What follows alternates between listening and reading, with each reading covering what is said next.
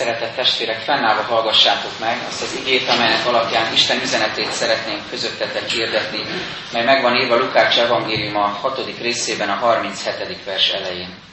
Jézus mondja, ne ítéljetek, és nem ítéltettek.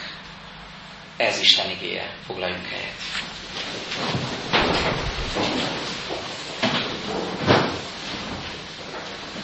Különös abba belegondolni, ha igazán őszinték vagyunk, hogy az ítélkezés mennyire átjárja az életünket. Mennyire ott van a gondolkozásunkban, mennyire ott van a beszélgetéseinkben, a közösségeinkben, mennyire zsigeri módon jön az belőlünk, amikor ítélkezünk valaki vagy valakik fölött, vagy különböző jelenségek fölött. Nagyon nehéz különböző helyzetekben megállni, hogy az ember ne az ítélkezés lelkületével legyen jelen vannak szituációk, amiket egyébként is nehéz megítélni, és különböző olvasatai vannak annak.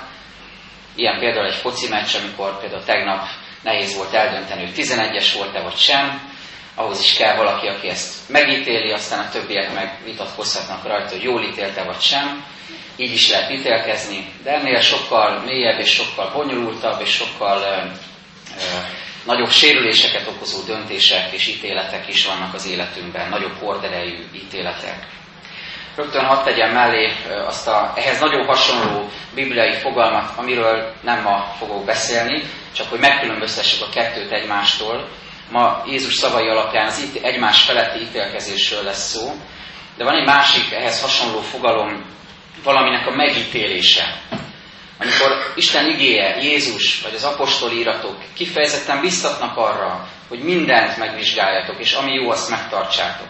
Tehát van egy ilyen felelőssége, feladata is a keresztény embernek, hogy ítélnie kell, de nem emberek felett, jelenségek felett, hanem meg kell vizsgálni azt, hogy valami Istentől való-e, vagy pedig gonosztól való. Ugye van egy ilyen lelki ajándék is, egy karizma, amit nem mindenki kap meg, különböző emberek, akiknek Isten akarja, megkapják. Ez a lelkek megítélésének a karizmája, lelki ajándéka, ami azt jelenti, hogy valakinek Isten megadja ezt a látást, hogy, hogy valami világosan kiderül, hogy ez Istentől való, ez pedig a gonosztól való.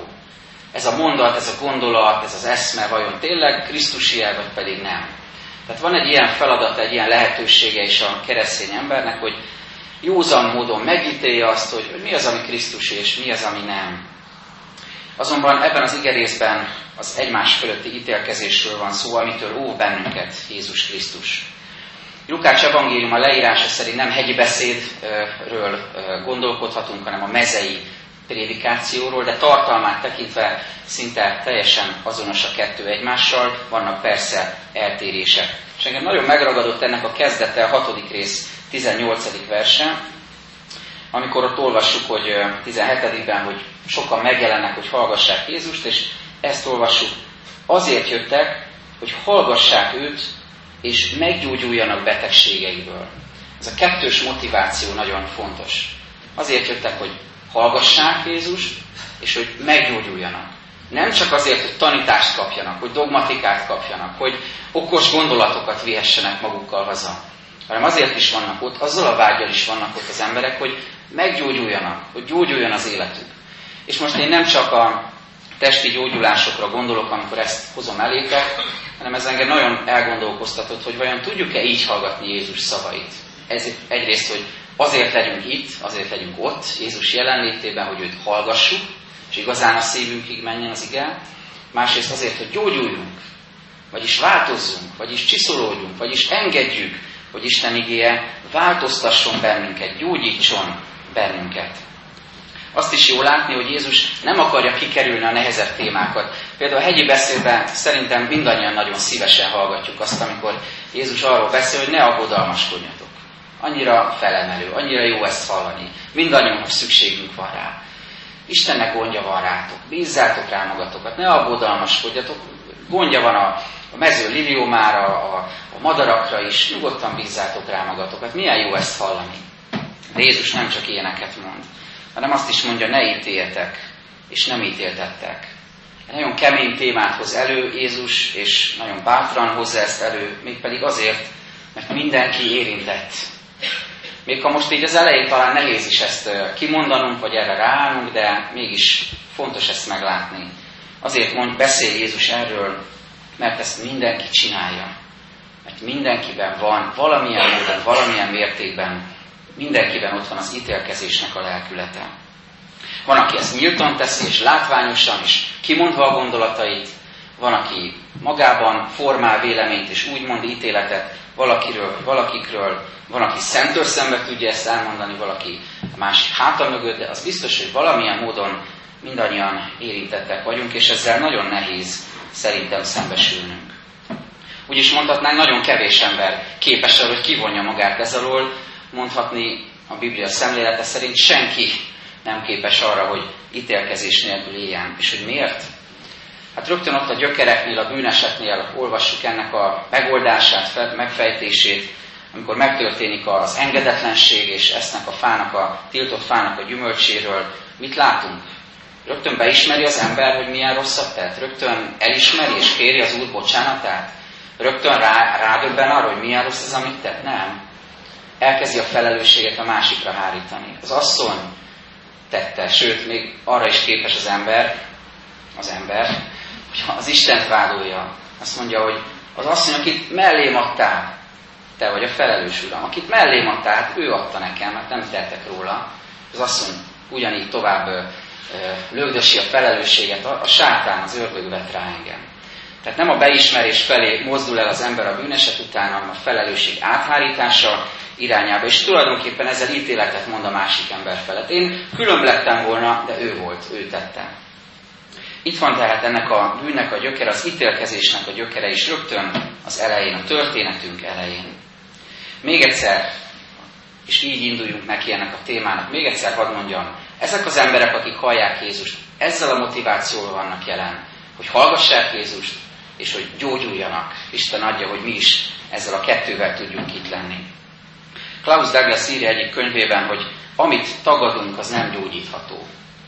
Mennyire igaz ez? Gondoljunk bele, férfi testvéreim, mi, akik olyan nehezen vagyunk rávehetők, hogy elmenjünk orvoshoz, sokszor azért tesszük ezt, mert nem veszünk tudomást arról, hogy valami bajunk van, vagy valami bajunk lehet. Hát mi vagyunk a család férfiak, erősek vagyunk, semmi bajunk nincs, minek menjünk orvoshoz. Hát a, amivel nem veszünk tudomást, amit tagadunk, azt nem is lehet gyógyítani. És lelki értelemben is így van ez. Amiről nem veszek tudomást, amivel nem nézek szembe, azt nem lehet gyógyítani, viszont amit beismerek, felismerek, arra van Jézusnak gyógyíre, arra tud orvosságot adni. Így nézzük meg, hogy mit látunk az ítélkezéssel kapcsolatban ebben az igében. Először is azt a kérdést tegyük föl, hogy kik a célcsoportjai ennek a tanításnak, kiknek szól Jézus ítélkezésről szóló tanítása. Hát először is kézenfekvő módon szól a farizeusoknak. Talán nekünk is ők az elsők, akik eszünkbe jutnak, hogyha ismerjük az evangéliumot, hogy valami rémlik, hogy Jézus valahogy mindig a farizeusokat ostorozta, őket mondta képmutatónak, hát nyilván akkor a, az ítélkezés is őrájuk jellemző. És részben igazunk is van, hiszen a farizeusok számára törvény volt a minden, mindenek felett létező rendező elv, a törvényhez igazították, szabták az életüket, törekedtek a tökéletességre, a törvény betartására és annak a betartatására, vagyis a számonkérés és az ítélkezés lelkülete uralta őket. Most a napokban olvastuk ugye Lukács evangéliumában, Bibliórán beszélgettünk is róla, hogy milyen volt az, amikor Jézus éppen ezért, emiatt a szemlélet miatt szándékosan, nem egyszer, nem kétszer megszegi demonstratív módon, provokatív módon, megszegi a szombattörvénynek a rendelkezéseit. Hogy bemutassa azt, hogy nem a betű szerinti törvény a legfontosabb, nem attól leszek kedves Isten előtt, hogy betű szerint betartom a rendelkezéseket, hanem attól, hogyha kapcsolatban vagyok Jézus Krisztussal. Ezek az emberek, a farizeusok nem tudták megélni igazán az Isten kapcsolat örömét, mert mondom, a számonkérésnek, az ítélkezésnek a lelkülete uralta őket, tulajdonképpen egyfajta erkölcsrendészeti szerepet szántak maguknak, és próbálták rajta kapni a többieket, hogy mikor védkeznek, próbálták Jézus törbe csalni, hogy mikor vét a törvény ellen, kis csoportokban követték a tanítványokat, hogy rajta kapják őket, hogy mikor hágják át a különböző rendelkezéseket, törvényeket. Egyik célcsoport tehát mindenképpen a farizeusok. De aztán ott vannak a tanítványok is, akik kikerülhetetlenül hallják Jézust, követik őt, ott vannak ennél a prédikációnál, tanításnál is, és azt gondolom, nekik is szükségük van arra, hogy hallják az ítélkezésről szóló tanítást. Miért? Két bibliai példát említett csak. Az egyik, amikor egy samáriai falun vezet keresztül az útjuk Jézussal együtt, és abban a samáriai faluban akar megszállni Jézus, de nem fogadják őt be, elutasítják, nem adnak neki szállást, tanítványok fölkapják a vizet, és felháborodnak, és azt mondják Jézusnak, hogy hát bízd ránk, majd mi, ha akarod, Uram, meg engeded, akkor majd mi imádkozunk azért, hogy az égből egy villámcsapás lesújtson rájuk, és tűz emészze meg őket. Csak bízd ránk, majd mi ítélkezünk fölöttük. Hát micsoda dolog, hogy, hogy Jézust, a, a, a legfőbb tanítót, a, a megváltót, a szabadítót nem fogadják be. Hát majd mi ítélkezünk fölöttük. Talán éppen azért van az, hogy annyi történet szól, például Lukács evangéliumában is, meg máshol is, samaritánusokról, samáriaiakról, pozitív színben feltüntetve őket, mert Jézus éppen rajtuk keresztül akarja megmutatni a zsidóknak, a tanítványoknak is, hogy, hogy nem a származás, nem a nemzetiség az, ami a legfőbb kérdés, hanem hogy milyen viszonyban vagyunk az Úristennel. A másik ilyen ítélkezés, amikor Péter nagycsütörtök éjszakán lesült a karddal és levágja a, a templom szolgának a fülét, és azt mondja Jézus, hogy tedd vissza a kardodat a hüvelyébe, mert aki kardot ránt, kardáltal vészel. Mit mond itt Jézus a mai részünkben? Ne ítélj, és nem fogsz ítéltetni. Aki kardot ránt, kardáltal vészel. Ugyanez a gondolat, az ítélkezésnek a gondolata. Majd mi rendet teszünk. És a harmadik célcsoport, tulajdonképpen ez már mi vagyunk, ha a mai korunkra rátérünk, mi is mondjuk magunkat tanítványnak, de egy nagy kérdőjelet, meg felkiáltójelet tettem utána, hogy vajon gondoljuk magunkat célcsoportnak? Gondoljuk, hogy vonatkozik ránk az ítélkezésről szóló tanítás? Szükségünk van erre? Mert lehet, hogy valaki rögtön azt gondolja, hogy, hogy micsoda, hallunk itt ítélkezésről. Vannak ilyen emberek, akik ítélkeznek, én elítélem őket. És rögtön ugyanazt tettük. Tehát amikor mi ítélkezünk azok fölött, akik ítélkeznek, már mi is ítélkeztünk. Amikor mi kivonjuk magunkat abból a körből, akit Jézus megszólít, tulajdonképpen minden ember ide tartozik, akkor mi is rögtön az ítélkezésben vagyunk. Csak kicsit nehezebb ezt felfedezni magunkban, a szívünkben. Kicsit hasonló ez ahhoz, amit látunk ma nagyobb közéleti jelenségekben, hogy legtöbbször a toleranciának a hívei azok, akik a legintoleránsabbak. Akik azt hirdetik, hogy nekünk minden jár, mi mindent megtehetünk, bennünket tessék elfogadni, eltűrni. Ők azok, akik ettől eltérő dolgokat viszont nagyon nehezen tudnak tolerálni. És most nem akarok ebbe belebonyolulni, de talán érthető. Tehát amikor valaki azt gondolja magáról, hogy ő nem ítélkezik, de ő is ugyanúgy elítél másokat, azért, mert máshogy élnek. Vajon nem működik-e nagyon is bennünk, minden emberben, a szívünkben az ítélkezésnek a meghökkentő precizitású gépezete? Magunkban, vagy akár kimondva, látunk valamit, hallunk valamit, érzékelünk valamit, és rögtön felbukkan bennünk ez a ítélkező lelkület. Például ítélkezünk valakinek a kinézete, öltözködése, megjelenése, magatartása fölött. Akár az egyházban, a gyülekezetben is. Ez nem egy légből kapott példa, azért merem mondani, mert ez itt nálunk is előfordult már. Beszélgetésekben hallottam, hogy valaki megbotránkozik azon, hogy valaki hogy néz ki, amikor a templomba jön. Most senki ne érezze rosszul magát, hogy milyen ruhában van, mindenki nagyon szépen fel van öltözve, és ennél sokkal fontosabb az, hogy milyen lelkülettel jövünk a templomba, hogy ne azt ítéljük már meg egymásban, akár itt, akár máshol, hogy hogyan nézünk ki, hanem talán nézhetnénk mélyebbre, vagy tovább is, hogy mi van a szívünkben. De néha, ha nem is mondjuk ki, mert illedelmesek vagyunk, de van bennünk esetleg ilyen ítélet. Vagy ítélkezhetünk valakinek a beszéde, gondolkodás mondja, világlátása felett vagy a származása, vagy a, a nemzetisége felett. Ebből születnek a, a plecsnik, a, a, a bélyegek, amiket egymásra ragasztunk. Régen kitüntetéseket raktak egymásra az emberek, ha kellett, ha nem. Az előző rendszerben most meg ilyen lelki-szellemi bélyeket tesznek egymásra, teszünk egymásra a különböző közösségekben, kapcsolatokban. Azt mondjuk, ez is egy bélyeg. Ő nem hívő, ő nem keresztény, legjobb az, legjobb ütőkártya, ő nem magyar, idegen szívű, és még lehetne sorolni, nem akarok ebbe se nagyon belebonyolódni. Nagyon fájó ezeket hallani. Legalábbis nekem fáj. Fájó ezeket hallani, mert olyan bélyegek, amik mögött nincs valós ismeret, hanem csak ítélkezés van legtöbbször.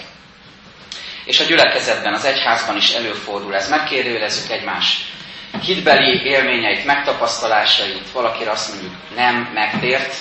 Én azt figyeltem meg fiatalkorom óta, hogy ez egy ilyen ütőkártyává válik a, a kánaáni nyelvben valakire ezt mondani úgy, hogy nem is biztos, hogy ismerjük az illetőt, mert nem úgy hisz esetleg, ahogy mi hiszünk. És talán a legfontosabb, és ide érkezve az utolsó állomás ennek a felsorolásnak, hogy lehet ítélkezni valakinek a bűnei fölött, ahogyan ezt a farizeusok is tették. Az a gondolat jön ilyenkor elénk, hogy, hogy ilyen velem nem fordulhat elő. Mondok egy példát, például a vállás, ami nagyon sokakkal előfordul. Gyülekezetben, környezetünkben, ismeretségi körünkben. Van egy ismerősöm, sőt tovább megyek, és lehet, hogy ez valakinek már eleve megbotránkoztató. Van egy lelkész ismerősöm, aki elvált, és meséltem, hogy uh, mielőtt ez vele megtörtént, azt mondta, hogy mások életét nézve, hogy na ez velem nem történhet meg. Lehet, hogy másban elbukom, de ez nem történhet meg velem. Hát azért ennél mégiscsak jobb vagyok. Azért ez, ez, ez a bűn, ez a kísértés, ez a szörnyűség, ez nem történhet meg velem.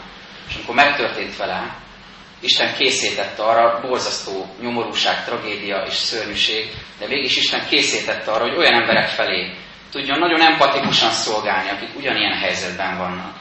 És tudjon velük nem ítélkező, hanem megértő lenni. Ismerős ez a gondolat? Látsz valamit, és azt mondod, na ez velem nem fordult elő. Lehet, hogy másban elbukom, de ez biztos nem fordult velem elő. Valakire nézel, aki elvált, vagy valakire nézel, aki alkohol, vagy drogfüggő, vagy pénzsóvár, vagy hatalommániás, vagy indulatos, vagy hazudozós, vagy lusta, és lehetne még sorolni. És azt mondod, hogy mint a farizeus és vámszedő történetében, Uram, hálát adok, hogy én nem vagyok olyan, mint ez a másik ember. Ez, ez a szalon ítélkezés tulajdonképpen. Akkor nem nagy hangon ítélkezel valaki felett, hanem még egy kegyes szószal, mázal is leöntöd azt, amit mondasz, amit gondolsz. És mintha Istennek adnál ezért hálát.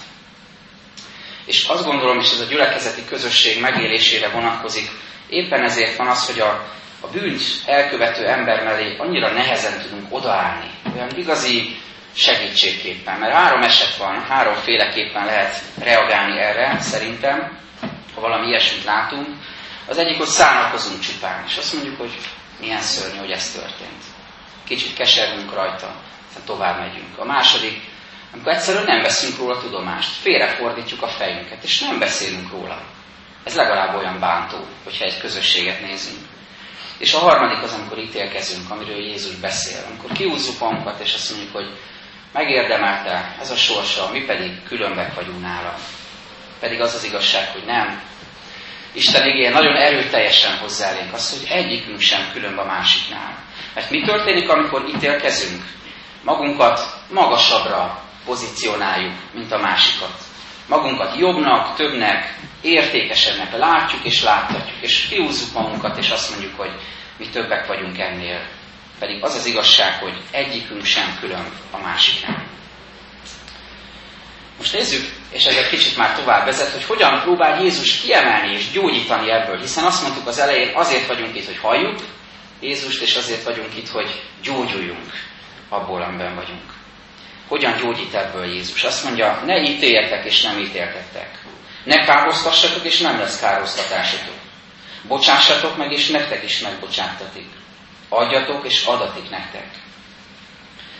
Kicsit hasonló ez a, a hegyi beszédnek az aranyszabályához, amikor Jézus azt mondja, amit szeretnétek, hogy veletek cselekedjenek, ti is azt cselekedjétek velük. Itt is ugyanennek a logikája mentén halad Jézus. Nem akarod, hogy elítéljenek? Nem akarod, hogy ítélkezzenek feletted? Ki szeretné közülünk testvérem, hogy ítélkezzenek fölötte, hogy magas polcról megmondják, hogy te ilyen vagy, és micsoda galátság, hogy éneket teszel, meg így élsz? Vagy így nézel ki? Vagy erre vagy képes? Senki sem szereti, egyikünk sem szeretné hallani, és nem várjunk rá direkt, hogy elítéljenek bennünket. Viszont azt mondja Jézus, nem akarod, hogy elítéljenek? Akkor te se ítélj másokat, ne ítélkezz mások felett. Nem akarod, hogy kárhoztassanak? Ez még erősebb szó, mert ez már a, az üdvösséggel párhuzamba állítva a kárhozat, az ugye a, a halállal függ össze, a pusztulással. Nem akarod, hogy kárhoztassanak? Te se kárhoztass másokat. Nem akarod, hogy megkötözött adós rabszolgája legyél valakinek?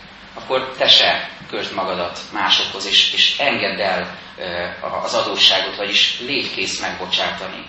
Nem akarod, hogy figyelmen kívül hagyjanak, és levegőnek nézzenek, akkor légy kész arra, hogy adjál végre, kinyíljon az életed, és tudjál adni másoknak. És ezt tetőzi be Jézus a többünk által jobban ismert képpel, nagyon erős képpel, amikor azt mondja, miért nézed a szálkát a testvéred szemében, a saját szemedben pedig még a gerendát sem veszed észre. Jézus itt önismeretre és bűnbánatra tanít. Jézus Krisztus kegyelmes, szeretetteljes hozzáállása, lelkülete így gyógyít, két dolgot is szeretne nekünk megtanítani ezen keresztül. Az egyik annak a felismerése, elismerése, hogy mindannyiunk, mondom újra, mindannyiunk szemében van valami. A szálka és a gerenda példáját követve. Szálka vagy gerenda, kis facsemete vagy mamutfenyő, tulajdonképpen mindegy, mindannyiunk szemében van valami, mindannyiunk életében van valami. Visszatérő élményem, egy egészen picike, alig látható szempilla, bemegy a szemembe, és könnyezek, és 10-15 percen keresztül küzdök vele, rontja a látásomat, és, és akadályoz, és frusztrál. És gondoljunk bele, hogy ennél nagyobb dolgokat említ Jézus, amik ott lehetnek az életünkben, a szemünkben, és ronthatják a lelki látásunkat. A bűnös asszony megkövezős jelenetének egy modern parafrázisát olvastam, egy texasi tradicionális egyházi gyülekezeti közösségben játszódik, ahol valamilyen gyülekezeti törvény elleni kihágáson érnek egy fiatal asszonyt, egyházfegyelmi kérdés, és oda viszik egy egyházi gyűlésen a lelkipásztorhoz, és mondják, hogy hát ítélkezni kéne fölötte, mert megszegte a gyülekezeti alapszabályt, és az az indítvány, hogy töröljék a gyülekezeti névsorból. Jó kis kávinista gyökerű egyházfegyelem gyakorlás, töröljük a, az, egy, a, az egyháztagok sorából. Mire a lelkipásztor azt mondja, rendben, akkor most hívjuk elő a gyülekezeti pénztárost, aki most szépen lassan, tagoltan fel fogja olvasni az összes gyülekezeti tag elmúlt egy évben befizetett adományait. Hogy ki mennyit fizetett be az Isten dicsőségére. És nézzük meg, hogy hányan vétettek a kapzsiság, a zsugoriság, az Istentől való meg, az Isten meglopásának a vétségébe. Hogyan nem fizettük be mi az adományainkat, és hogyan vétettünk ebben. Természetesen mindenki csöndben maradt. Ugyanúgy, mint amikor Jézus azt mondta, hogy az vesse rá az első követ, aki nem bűnös közöttetek. Mert Jézus nem ítélkezik fölöttünk, de mindenképpen inspirál a gyógyulásra, a javulásra, az életünknek a megjobbítására. Gyógyítja a szívünket, és meggyógyít bennünket az ítélkezés lelkületéből. Végül az ígéretet is hozzáfűzés, ez engem nagyon megérintett és inspirált, amikor a 38. versben a következőt olvassuk. Adjatok és adatik nektek. Jó, megnyomott, megrázott, megtetézett mértékkel adnak öletekbe. Mert amilyen mértékkel ti mértek, olyan mértékkel mérnek viszonzásul nektek. Mit jelent ez? Hogyha nagyvonalú, elengedő, megbocsátó, másnak bizalmat szavazó, bizalmat adó, a jót feltételező, a köveket kezeinkből sorra eldobó, az önismeretben, a bűnbánatban, a kegyelem elfogadásában egyre inkább növekedők leszünk, akkor fogunk áldást tapasztalni. De ez a sorrend nagyon fontos. Vágyunk áldásra, csak éppen előbb ezt a lépést kell megtenni. Az elengedésnek, a megbocsátásnak a lelkületét kellene gyakorolni, és akkor fogunk áldást tapasztalni viszonzásképpen, akár embereken keresztül is. Erről beszél itt Jézus. Aki tud bőkezű, nyitott szívű, megbocsátó, igazán kegyelemből élő, és másoknak is irgalmas szívet adó lenni, azt fogja tapasztalni, hogy Isten csodálatos módon, mérhetetlen, eddig elképzelhetetlen módon fogja megáldani, megajándékozni az életét. Mert Isten országának ez a különös logikája és sorrendje, hogy az elengedés, a nyitás után tapasztalhatjuk meg az épülést, a valaminek a megkapását és a gazdagodást. Pál azt mondja a Róma 8-ban, aki a tulajdon fiát nem kímélte, hanem minnyájunkért odatta, hogy ne ajándékozna vele együtt mindent minélkülünk. Isten gyakorolja az elengedést, a hatalmának a letelését, értünk azért, hogy mi mindent megkaphassunk, és mindenben részünk legyen. Egy hétköznapi, sokunk által tapasztalt példát hadd hozzak ide, amikor az ember áll a forgalmi dugóban, a hűvösvölgyi úton, egy szabadon választott úton, és már rendkívül frusztrált, és úgy, úgy érzi, hogy ez tovább elviselhetetlen. És még akkor is jön egy autó, ami bekéreckedik elé. Amikor már olyan jó lenne otthon lenni, vagy odaérni, ahova haladunk a munkahelyünkre, és valaki, bocsánat, így mondom, bepofátlankodik elénk, akkor dönthetünk, hogy ezen mérgelődünk, felkapjuk a vizet, lehúzzuk az ablakot, és kikiabálunk, csak nehogy egy gyülekezeti tag legyen, ugye a másik kocsiba ült, szóval szétrobbanunk, vagy pedig elengedjük, veszünk egy levegőt, és azt mondjuk, hogy Uram, hát és miért ne tehetném meg, hogy beengedem ezt az illetőt? Egyszer valaki azt mondta nekem, hogy beengedek valakit, és reménykedek abba, hogy majd egyszer valaki engem is beenged. Nem biztos, hogy az, aki engem engedett be, de valaki biztosan be fog engedni. Valahogy ez így működik. Amikor tudok elengedni, tudom letenni ezt a robbanásig feszült helyzetet az Úr elé, akkor fogom tapasztalni, hogy Krisztussal együtt ő mindent nekem akar ajándékozni. Félsz, hogy elveszíted az ítélkezésnek a pozícióját, amiből olyan jó rátekinteni a többi emberre? Félsz ennek az elvesztésétől? Akkor nézz Jézusra. Nagypéntek hajnalán, csütörtök éjszakán megáll három ember előtt, akik ítélkeznek fölötte. Heródes, Pilátus, a főpap, meg a tömeg még, ha hozzáveszünk. Ott áll ezek előtt az emberek előtt. Mind-mind bíráskodik fölötte. Mind-mind bírónak képzeli magát, és keresztre küldi. Van, aki cinikusabban megmossa a kezét, és azt mondja, én nem is ítélkezem, de ő is keresztre küldi, ugyanúgy, mint a többiek. Mindenki keresztre küldi Jézust. És Jézus az egyetlen igaz bíró, aki egyedül hivatott lenne arra, hogy ítélkezzen, végig jár ezt az utat, és meghal értünk a kereszten. Nem ítélkezik, nem vagdalkozik, nem fújja el egyetlen lehelletével ezt a bagást, hanem meghal értünk a kereszten, mindannyiunkért, testvéreim. Kérdés az, hogy ezt a nagyon szeretetteljes, nagyon irgalmas Krisztusi hozzáállást meg tudjuk-e kapni, el tudjuk-e kérni az Úrtól. Ő most szeretne győzni bennünk is, benned is, bennem is az ítélkezés lelkülete fölött. Azt mondja most, ne ítéljetek, és nem ítéltettek. Amen. Most egy rövid csöndben vigyük imádságainkat az Úr elé. Imádkozzunk.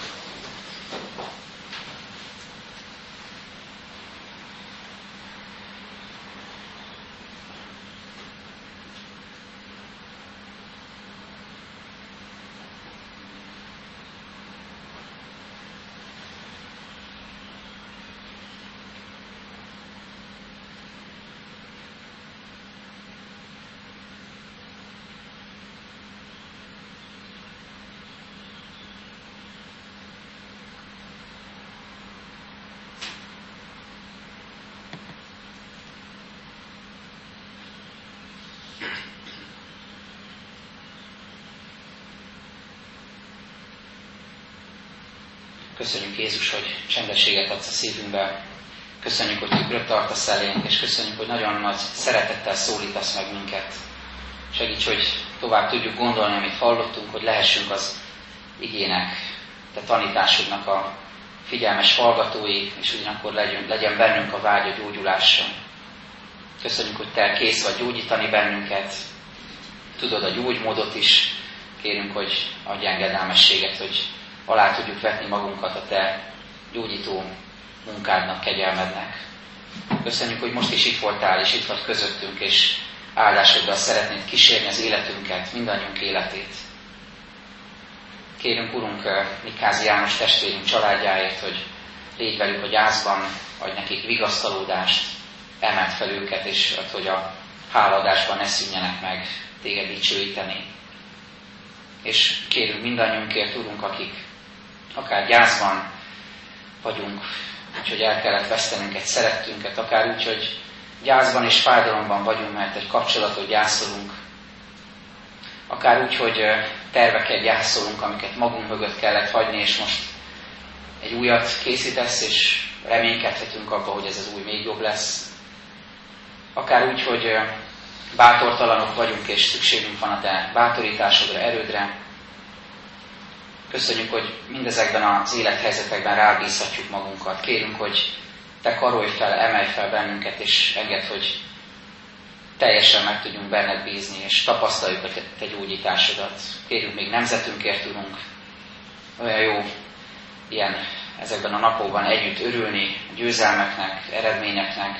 Segíts, hogy ne csak az ilyen helyzetekben, sportesemények kapcsán lehessünk így egységben, hanem valahogy tudjunk még egységesebben gondolkodni, látni, érezni. Ez nálad van, Urunk, ez tényleg csoda, hogyha megtörténik, de, de hiszük, hogy Te kész vagy erre, képes vagy erre. Adj ébredést, újjászületést, és enged, hogy egy irányba tekinthessünk mindannyian. Amen. Ti azért így imádkozzatok. Mi, Atyánk, ki a mennyekben vagy, szenteltessék meg a Te neved. Jöjjön el a Te országod, legyen meg a Te akaratod, amint a mennyben, úgy a földön is. Minden napi kenyerünket add meg nékünk ma, és bocsáss meg a mi védkeinket, miképpen mi is megbocsátunk az ellenünk védkezőknek. És ne légy minket kísértésben, de szabadíts meg minket a gonosztól, mert Téd az ország, a hatalom és a dicsőség mind örökké. Amen. Fennállva énekeljük nemzeti imádságunkat.